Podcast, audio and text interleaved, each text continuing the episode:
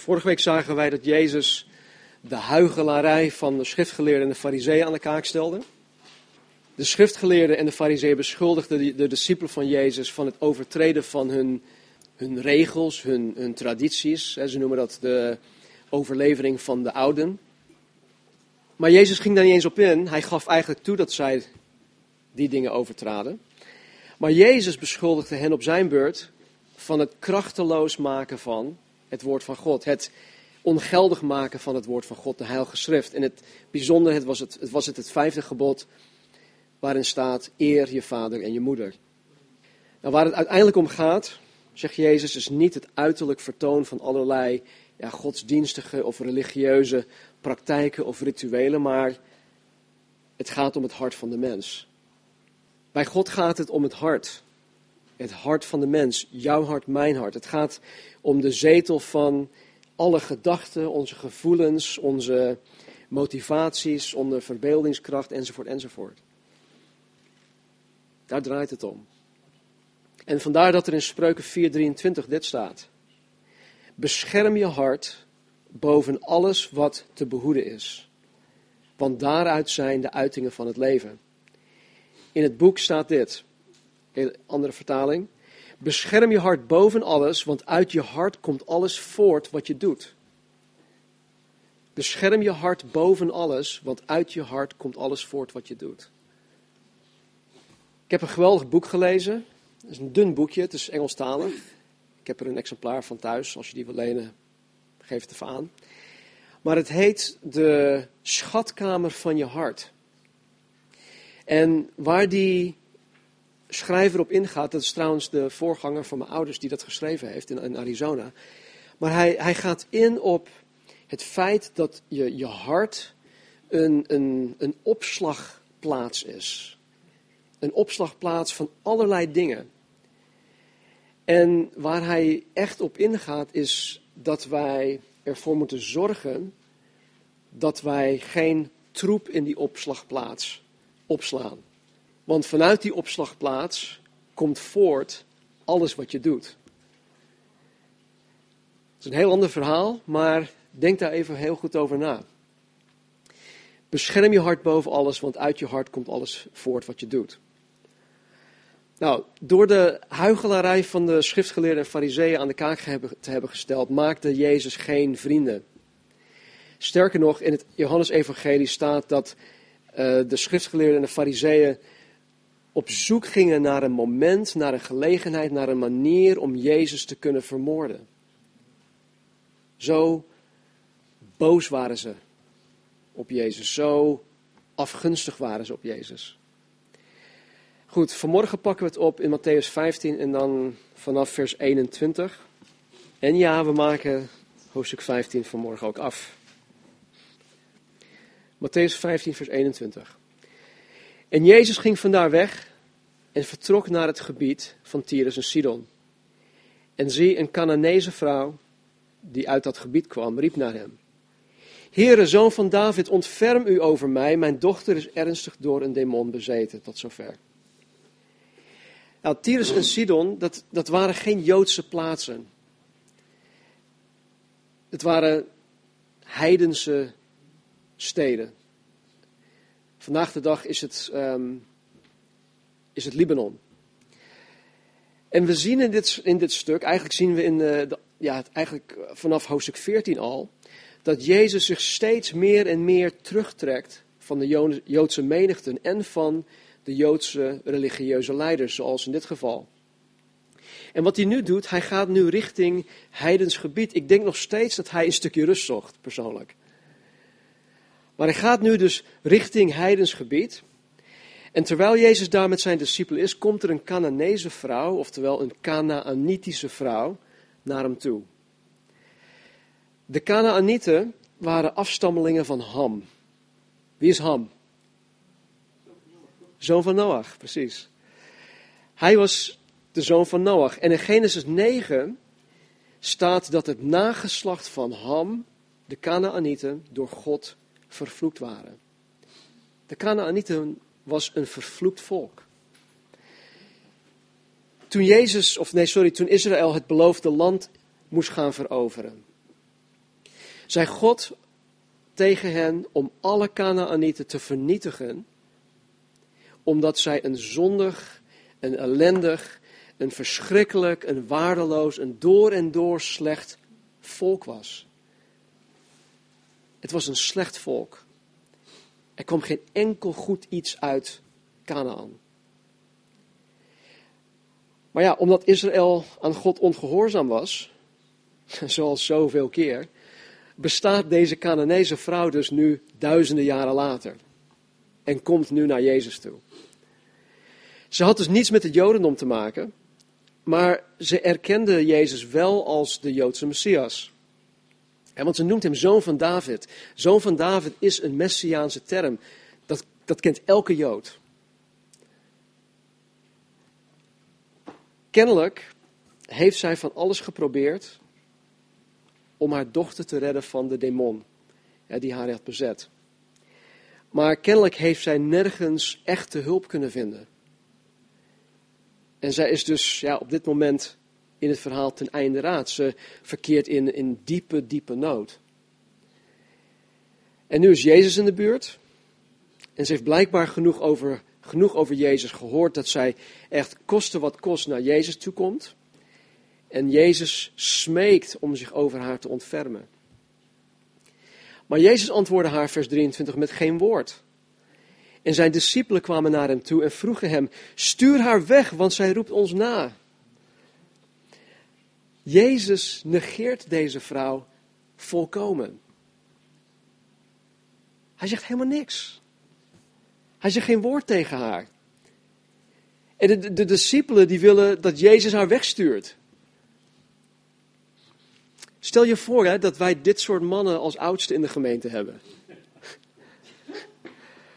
En mensen komen met diepe noden de, de gemeente binnen.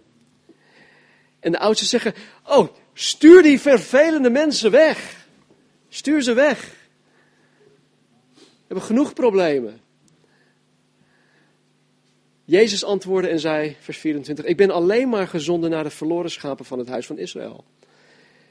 Ik vind het zo mooi. Jezus is zo gefocust. Hij heeft een specifieke opdracht van God de Vader gekregen. Hij heeft een specifieke missie die hij uitvoert. En dat is dat hij de verlorenen van Israël opzoekt en redt. Natuurlijk heeft hij hier en daar wel wat uitzonderingen gemaakt. Bijvoorbeeld in Matthäus 8 was het de hoofdman over 100, een Romeinse soldaat wiens knecht verlamd was, die Jezus op afstand had genezen. In Johannes 4 was het de Samaritaanse vrouw, die iets van vijf mannen had en die nu samenwoonde met een zesde man. Samaritaanse vrouw, die, de Samaritanen werden gehaat door de Joden. Maar deze vrouw die kwam wel tot geloof doordat Jezus met haar sprak. Waardoor vele Samaritanen uit haar stad ook weer tot geloof kwamen. Dus ja, Jezus was gekomen om de verloren schapen van Israël te zoeken en te redden. Dit was trouwens zijn bediening voor zijn kruisiging en voor de opstanding uit de dood. Maar hij maakte nu en dan een uitzondering. En ik geloof, zoals hij in Matthäus 8 met de hoofdman over 100 gedaan had, in Johannes 4 met de Samaritaanse vrouw, dat Jezus hier ook in dit verhaal wederom van plan is om een uitzondering te gaan maken. En ik geloof dat Jezus dit zegt. Dus ten eerste haar negeert, vervolgens zegt van nee, ik ben alleen gekomen naar de verloren schapen van Israël. Ik geloof dat Jezus dit zegt om het geloof van deze, van, van deze vrouw op de proef te stellen, om haar echt te beproeven. Geloof jij daadwerkelijk? Nou, daar kom ik later nog even op terug. Vers 25. Maar deze vrouw kwam dichterbij, knielde voor Jezus neer en zei: Heere, help mij.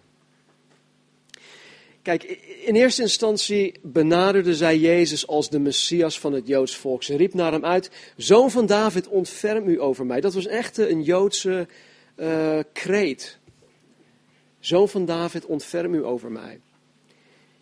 Maar hier in vers 25 staat er, ze kwam dichterbij, knielde voor hem neer en zei, Heere, help mij. Nu benadert ze Jezus als haar schepper. Ze knielt voor hem neer, dat wil zeggen dat zij Jezus aanbad. En zei, Heere, help mij. Nou, we weten niet hoe zij aan de titel Zoon van David kwam. Maar hoe dan ook, het, het was niet gepast voor een niet-Jood om Jezus op die manier aan te roepen, hem aan te, te benaderen. En kennelijk heeft ze dit ergens gehoord en nam ze het over. Ze praten degenen na die deze titel Zoon van David gebruikte.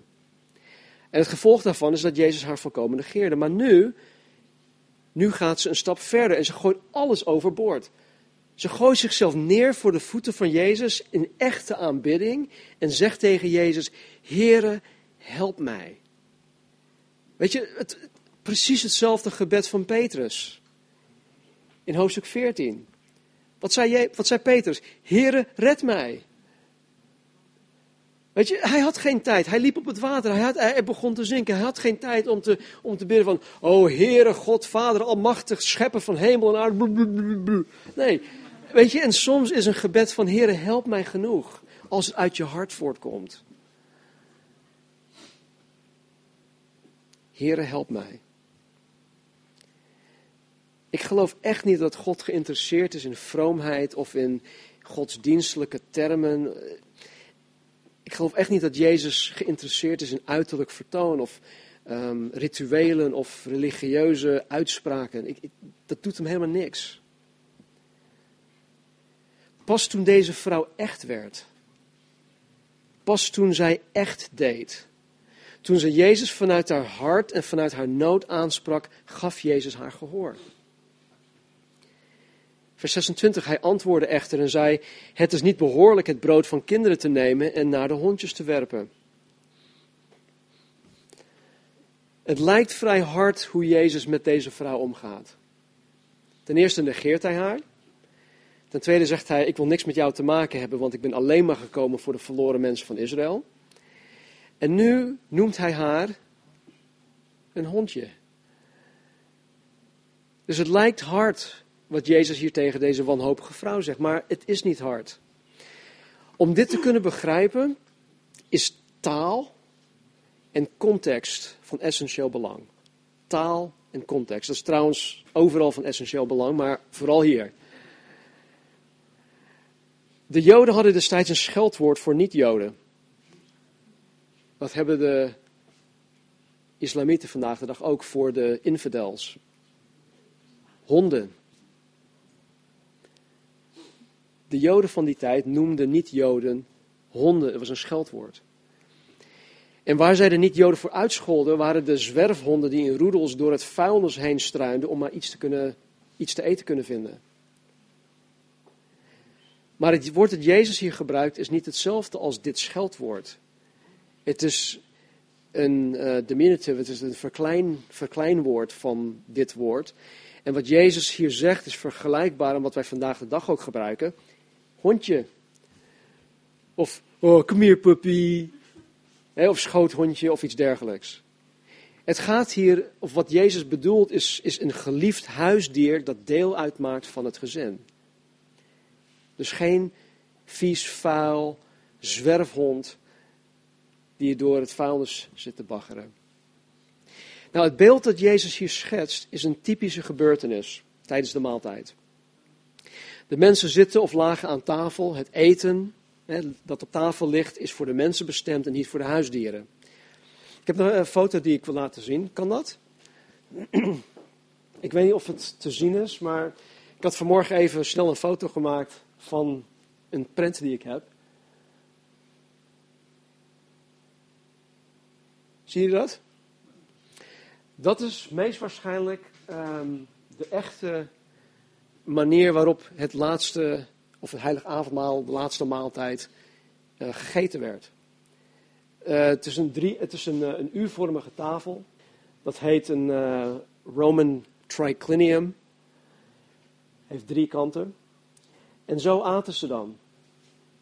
Wat niet zichtbaar in het beeld is, en ik heb geen ding bij me, maar rechts Onder ligt een klein hondje onder een deken.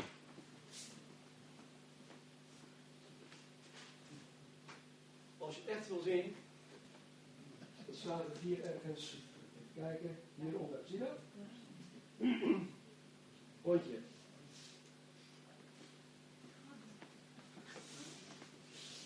Een nog groter verschil. Ja, Marnie staat ook op de foto. Doe maar uit. Jij staat links. Jij was er ook bij, als een spook.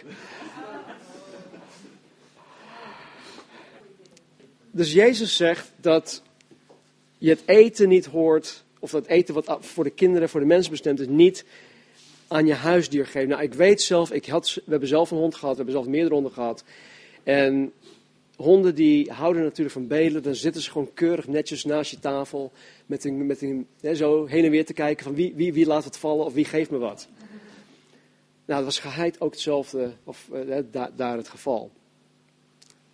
Maar goed, het eten wat voor mensen bestemd is, geef je niet zomaar aan de hond. Waarop zij dan antwoordt, vers 27. Ze zei, ja heren, maar de hondjes eten ook van de kruimels die er vallen van de tafel van hun bezitter. Deze vrouw gaat erin mee.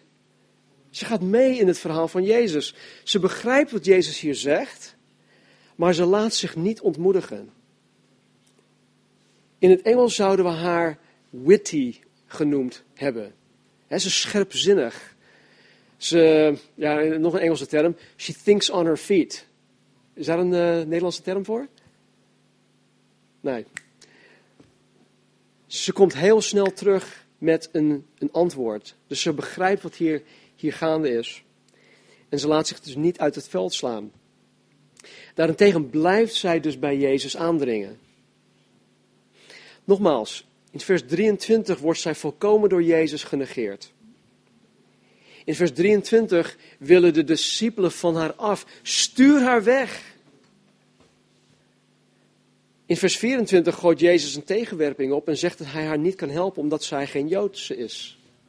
Ze is een heidin. In vers 26 gooit Jezus voor een tweede keer een tegenwerping op. En hij zegt dat hij haar niet kan helpen omdat zij geen Joods is, maar een heidin.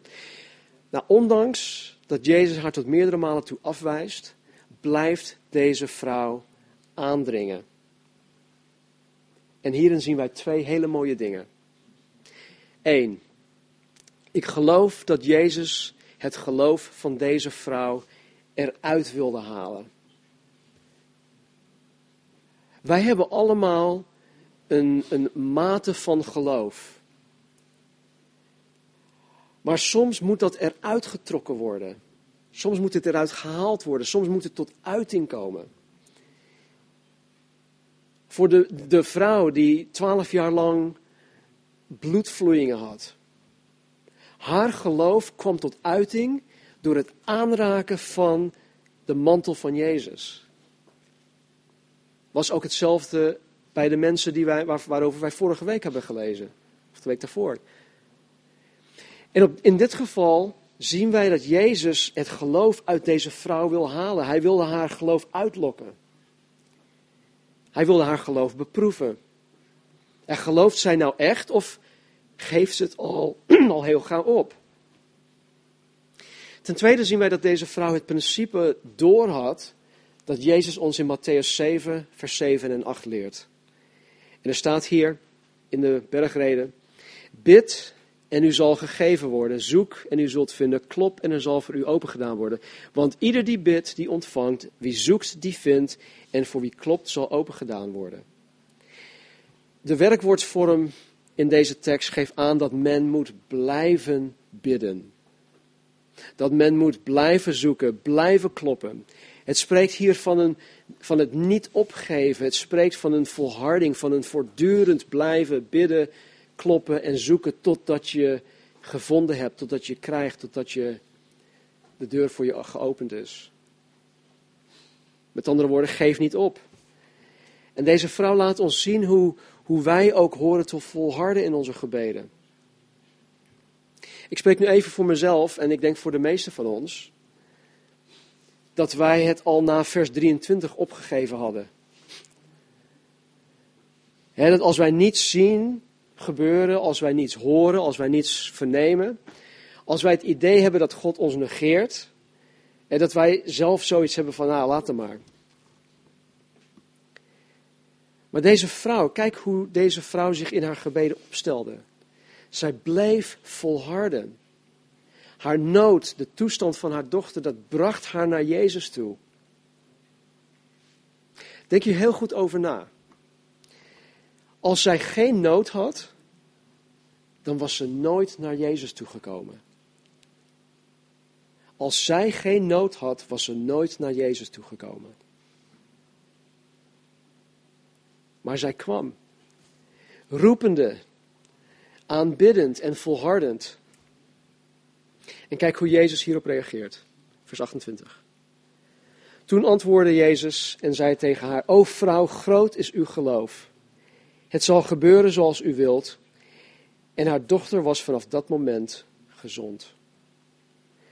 Dit is nu de tweede keer dat Jezus tegen een niet-Jood zegt dat hun geloof groot is. Groter zelfs dan die van de Joden. En hier zegt Jezus ook dat omdat zij groot geloof heeft, haar verzoek ingewilligd zal gaan worden zoals zij het wil. Zij heeft groot geloof en Jezus zegt het zal gebeuren zoals u wilt. In vers 27 zegt de vrouw ja heren. Ja heren. In Handelingen 10 zegt Petrus nee heren. Dat, kan niet. Maar zij heeft het goed. Ze zegt ja, heren. En ze is het eens met Jezus. Ze gaf Jezus gelijk. En hij gaf haar wat zij, wat zij wensde. Ze raakte in een dialoog met Jezus. Jezus vertelde haar dingen en zij was het met Jezus eens. Zij was het met Jezus eens. Ik geloof dat wanneer wij in situaties verkeren waarin wij tot God bidden, wij ook moeten gaan luisteren naar wat God erover te zeggen heeft. Want bidden is niet een monoloog van ik stuur allerlei woorden richting de hemel. Nee, gebed is juist intiem. Het is een gesprek, het is een dialoog met God. Ja, maar ik zie hem niet. Ik hoor hem niet, hij praat niet tegen mij. Dus hoe doe je dat?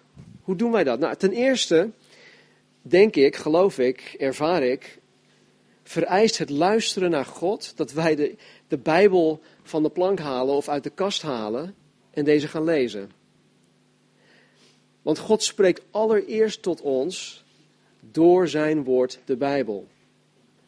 Als je de Bijbel niet leest, als je de Bijbel weinig leest, dan kan je ervan uitgaan dat God niet tot je spreekt. Punt uit. Dus dan kan je hem ook niet horen, je kan hem ook niet verstaan, want hij spreekt niet tot je. Ten tweede denk ik dat wij hem ernstig moeten gaan zoeken. Wij moeten actief naar God gaan luisteren. In menselijke interactie betekent actief luisteren dat je alles tracht tot je te nemen en het te verwerken zonder dat je denkt aan, oh hoe ga ik daarop reageren, of wat ga ik nu zeggen, of ik wil dit graag zeggen, of, of dat je er doorheen breekt, dat je iemand interrumpeert. Nee, actief luisteren is met allebei de oren, met je volledige aandacht luisteren en iets tot je nemen. En ik geloof dat wij actief naar God moeten gaan luisteren in onze gebeden. En weet je, soms betekent dat dat je gewoon stil bent.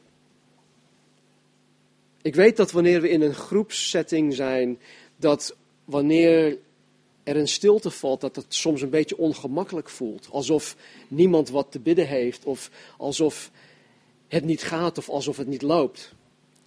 Hé, wat gaat het allemaal stroef, niemand zegt wat. Maar soms is stilte een geweldig iets waardoor wij alle andere geluiden echt van ons afzetten en stil zijn, zodat we Gods stem kunnen verstaan. Gewoon stil zijn en luisteren. Deze vrouw luisterde naar Jezus en zij gaf Jezus zijn gelijk. Ze zei, ja, heren. En vervolgens gaf Jezus haar wat zij naar vroeg, of waar ze naar vroeg. Jezus bevrijdde haar dochter op afstand en zij was meteen gezond. Vers 29. En Jezus vertrok vandaar en kwam bij de zee van Galilea. Hij klom de berg op en ging daar zitten. En er kwam een grote menigte naar hem toe. En ze hadden kreupelen, blinden, mensen die niet konden spreken en verlamden bij zich. En vele anderen. En ze legden deze voor de voeten van Jezus en hij genas hen. Zodat de menigte zich verwonderde toen ze zagen dat zij, zij die niet hadden kunnen spreken, konden spreken. De verlamden gezond waren, de kreupelen konden lopen en de blinden konden zien. En zij verheerlijkten de God van Israël. Toen ik, uh, toen ik tot geloof kwam, kwam ik tot geloof in een hypercharismatische uh, milieu.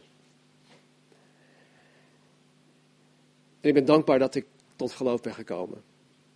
En ik ben ook dankbaar voor die ervaringen die ik heb gehad. Maar toen ik pas tot geloof gekomen was, dacht ik dat, dat God van mij, van, van alle christenen, verlangde dat wij kreupelen, blinden, doven en doofstommen en verlamden enzovoort enzovoort zouden gaan genezen. Ik geloofde echt dat dat de opdracht was voor mij.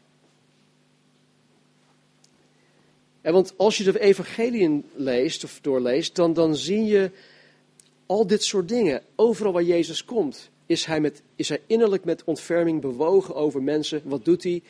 Hij geneest mensen. Ook lezen we in Johannes 14, 12 dit. Voorwaar, voorwaar, ik zeg u. Wie in mij gelooft, zegt Jezus, zal de werken die ik doe ook doen. En hij zal grotere doen dan deze, want ik ga heen naar mijn vader. Nou, aan de hand van dit vers wordt het in sommige kringen zo geleerd. Het werd mij ook zo geleerd destijds. Dat wij christenen, ik als een christen, grotere dingen zal gaan doen dan wat Jezus hier op aarde gedaan heeft. Nou, ik weet niet hoe het met jullie zit.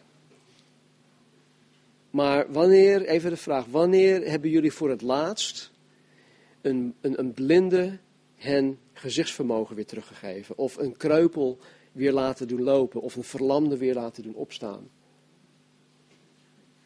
Een tijdje geleden, wanneer dan? Ik wil niet zeggen dat het niet mogelijk is. Ik wil ook niet zeggen dat God mensen vandaag de dag niet gebruikt om dit te bewerkstelligen. Maar als je uitgaat van, van, van alleen maar van de cijfers, de statistieken.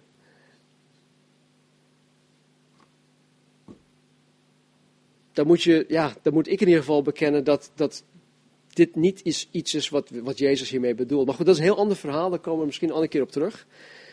Uh, wel belangrijk. Maar mijn punt is dit. Wat ik nu besef, is dat ik de blinde ben. Ik ben die blinde. Ik ben de dove. Ik besef nu dat ik de verlamde ben, dat ik de stomme ben, ik de doofstomme ben. Dat ben ik. Jezus heeft het over mij.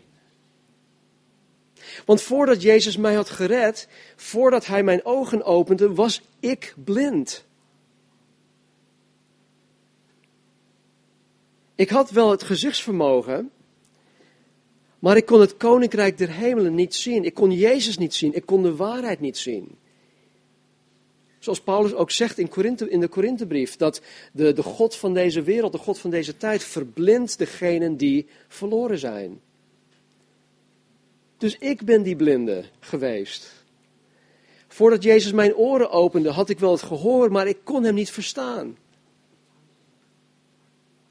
Ik kon zijn stem niet onderscheiden van alle andere stemmen die op me afkwamen. Voordat Jezus mij genas en, en mij deed opstaan, was ik verlamd. Ik kon geen kant uit. Geestelijk gezien was ik gewoon één homp. Niks. Ik kon helemaal niks. Alsof ik geen armen en benen had, gewoon een, een torso die hier maar lag van. Eh. Weet je, ik kon helemaal niks. En voordat Jezus mijn mond aanraakte, kwam er wel een hoop geluid uit. Velen hadden waarschijnlijk gezegd, nou, hij, hij eigenlijk uit zijn nek. En dus er kwam een hoop geluid uit, maar nu heeft Jezus zijn woorden in mijn mond gelegd. Nu heeft hij mij woorden van eeuwig leven gegeven. En zo zie ik dat al deze mensen niets zonder Jezus konden doen. Zij konden niets doen zonder Jezus. Ze hadden Jezus keihard nodig om echt te kunnen zien. Ze hadden Jezus keihard nodig om echt te kunnen horen, om echt te kunnen bewegen, om echt te kunnen spreken. Deze mensen verkeerden in nood, in diepe nood. De Canaanese vrouw verkeerde in nood. Als ik terugdenk, toen ik tot geloof kwam, verkeerde ik zelf in diepe nood. Het is geen toeval. Het is echt geen toeval dat men tot een actief geloof in Jezus Christus komen wanneer zij in diepe nood verkeren. Het is tegelijkertijd ook geen toeval dat de doorsnee Nederlander Jezus Christus niet nodig heeft. Althans, men denkt Jezus niet nodig te hebben. Alles wordt voor ons gezorgd. Verzorgd. Destijds had een kreupel helemaal niks. Er waren geen sociale voorzieningen. Destijds hadden blinden en, en, en, en doven en doofstommen helemaal niks. Hier in onze maatschappij, wij, we zijn rijk, we hebben allerlei voorzieningen. De regering en allerlei instanties zorgen voor alles. Aan de ene kant is dat heel goed, aan de andere kant vind ik het. Ik durf het bijna niet te zeggen, vind ik het, vind ik het jammer. Want het is alsof men in deze maatschappij, alle, de, alle overheidsinstanties, een soort van pleister plakken op alle mensen. Waardoor ze niet dood of leeg bloeden. Waardoor ze niet tot het besef komen dat ze Jezus Christus echt nodig hebben. Vers 32. En Jezus riep zijn discipelen bij zich en zei: Ik ben innerlijk met ontferming bewogen over de menigte. Omdat zij al drie dagen bij mij gebleven zijn en ze hebben niets wat zij kunnen eten. Ik wil hen niet nuchter wegsturen, opdat zij onderweg niet bezwijken. En zijn discipelen zeiden tegen hem: Waar halen wij in een afgelegen plaats zoveel broden vandaan dat wij zo'n grote menigte kunnen verzadigen? Tot zover.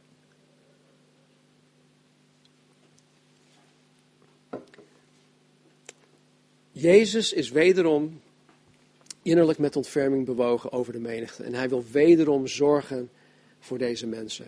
Hij wil ervoor zorgen dat zij te eten krijgen. En de discipelen zijn wederom hardleers en kijken wederom naar de omstandigheden. Dat is wel herkenbaar. Lijken net mensen, die discipelen.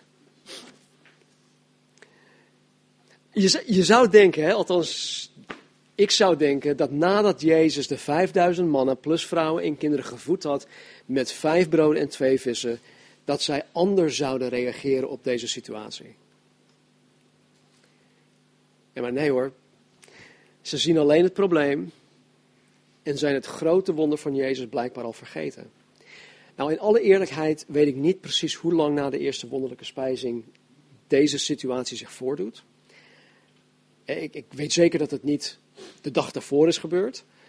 Dus het kan zijn dat er een aantal weken, misschien wel maanden voorbij zijn gegaan dat zij het waarschijnlijk even kwijt waren. Maar wij, hier, anno 2014, wij lijden ook aan geheugenverlies. De hulp en de zorg dat God ons in het verleden heeft gegeven, hoort ons in het heden en in de toekomst het geloof en het vertrouwen te geven dat God zijn hulp en zorg zal blijven geven. Maar zo vaak vergeten wij hoe God in een bepaalde situatie heeft gehandeld. Vaak vergeten wij hoe God voor ons gezorgd heeft, hoe God heeft voorzien, hoe God onze gebeden heeft verhoord. En het gevolg daarvan is dat wij, net zoals de discipelen in dit geval, ons alleen maar richten op de omstandigheden in plaats van de almacht en de liefde en de genade en de zorgzaamheid van God de Vader. Jezus zegt: zoek eerst het koninkrijk van God en zijn gerechtigheid en al deze dingen zal je gegeven worden. Vers 34. En Jezus zei tegen hen: Hoeveel broden hebt u bij? Of hoeveel broden hebt u? Ze zeiden: Zeven en enkele visjes. En hij gaf de menigte opdracht op de grond te gaan zitten. En hij nam de zeven broden en de vissen. En nadat hij gedankt had, brak hij ze en gaf ze aan zijn discipelen. En de discipelen gaven ze aan de menigte. En zij aten allen en werden verzadigd. En zij raapten het overschot van de stukken brood op, zeven manden vol. Zij die daar gegeten hadden, waren 4000 mannen, de vrouwen en kinderen niet meegeteld. En nadat hij de menigte had weggestuurd, ging hij in het schip en kwam in het gebied van Magdala. Weer. Jezus redt de dag alweer. Hoe zit het met jouw geloof? Benader je Jezus alsof hij iemand is waarover je van anderen gehoord hebt? of is Jezus jouw enige hoop vandaag? Is Jezus jouw enige hoop en benader je hem zoals deze Canaanese vrouw? In ware aanbidding en vanuit het diepst van je hart dat je zegt, oh Heere, help mij. Heere, help mij. Hoe zit het met je gebedsleven? Geef je het al gauw op omdat God stil blijkt te zijn?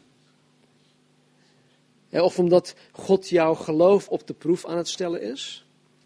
Geef je het op? Of blijf je volharden in het bidden?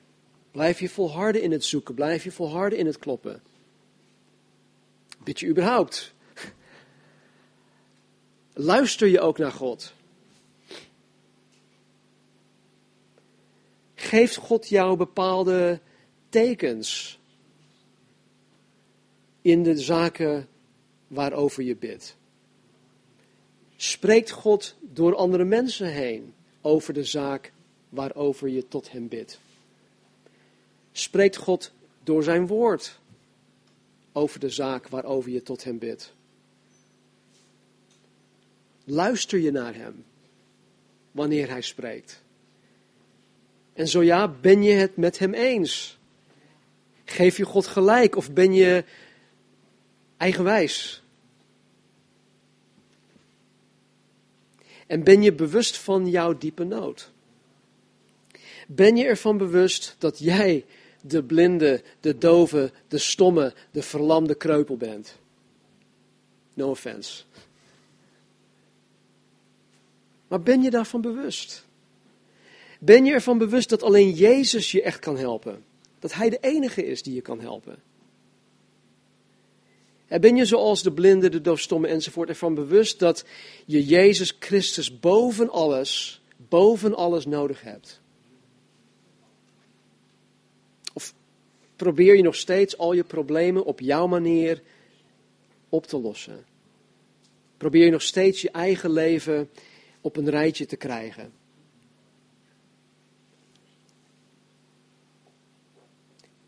Herinner je de grote dingen dat God in het verleden in je leven hebt gedaan? Of leid je aan geheugenverlies?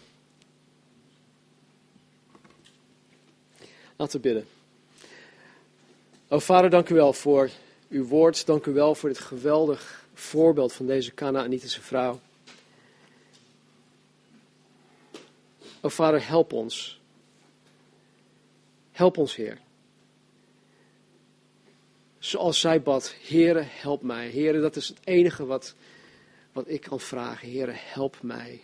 Help ons.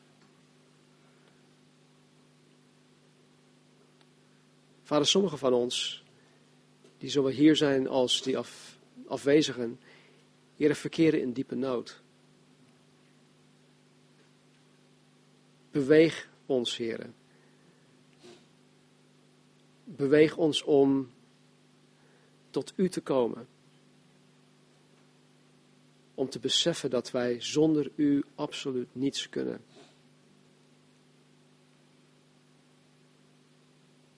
Help ons om in te zien dat wij u nodig hebben. Help ons om naar u te luisteren. Heer, sommigen van ons zijn zo druk bezig met zoveel andere dingen dat wij u niet eens een gelegenheid geven om, om tot ons te spreken. Laat staan dat wij naar u kunnen luisteren, dat we überhaupt uw stem kunnen verstaan of onderscheiden in alle drukte. Help ons, Heere, help ons. Sommigen van ons hebben gewoon geen geloof. Omdat we zo gefocust zijn, Heer, op de omstandigheden. En dat we vergeten dat, dat u bij machten bent. Om ook deze situatie, ook deze omstandigheden, of in deze situatie, in deze omstandigheden, ons kan helpen.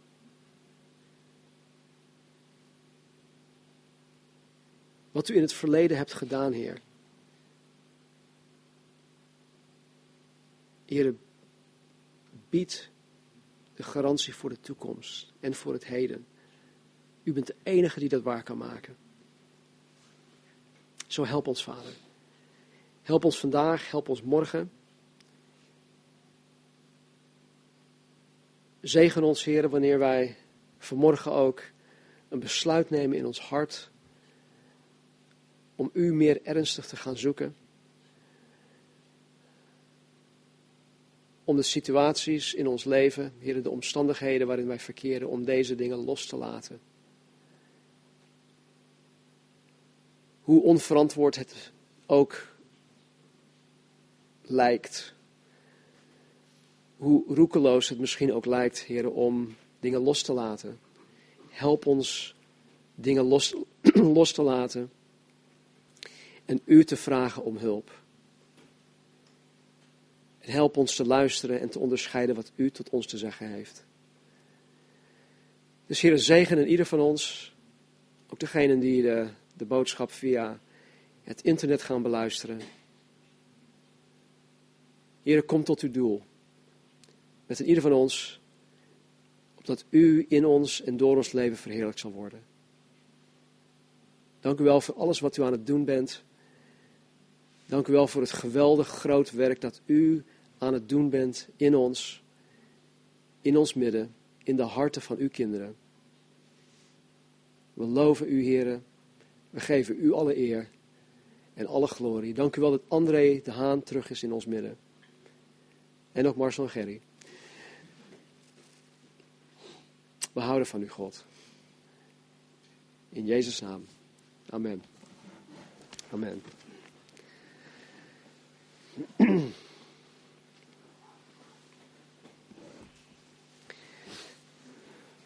Toen ik als, uh, als kerkganger in de States, zoals jullie in zo'n kerkzaal zaten, en het woord werd gebracht, en God sprak tot me, dan had ik voor mezelf altijd het idee: oké, heren, ik wil hiermee aan de slag. Ik wil dat u met mij verder gaat. Ik wil dat u mij snoeit. Ik wil dat u mij helpt. Ik wil dat u mij dingen laat zien. U zelf aan me kenbaar maakt. Laat uw woorden niet ledig tot u terugkeren, maar kom tot uw doel. Dus ik hoop en ik bid dat een ieder van jullie ook met die gedachte zometeen naar huis toe gaan dat wat, tot je, wat God tot je gesproken hebt, heeft, dat dat niet ledig tot hem terug zal keren, maar dat het echt een, een, een, een werk in jouw hart zal gaan doen, waardoor je verandert, waardoor je meer op hem zal gaan lijken, waardoor je sterker in je geestelijke schoenen staat. Dus wees bemoedigd, wees gezegend, geniet van het prachtig weer vandaag, ook van deze week. Ik ben gezegend door, uh, door deze week te mogen werken bij Regency Lighting waardoor ik wat uh, extra inkomsten krijg. En uh, ik ben telefonisch bereikbaar via de mail ook. Maar ik ben alleen niet op de vlierveld aanwezig. Ik ben ook niet bereikbaar, beschikbaar voor afspraken overdag. Dus wees gezegend, wees een zegen voor elkaar en wees lief voor elkaar. En geniet nog even van de fellowship en de koffie en de thee. Ja? Amen.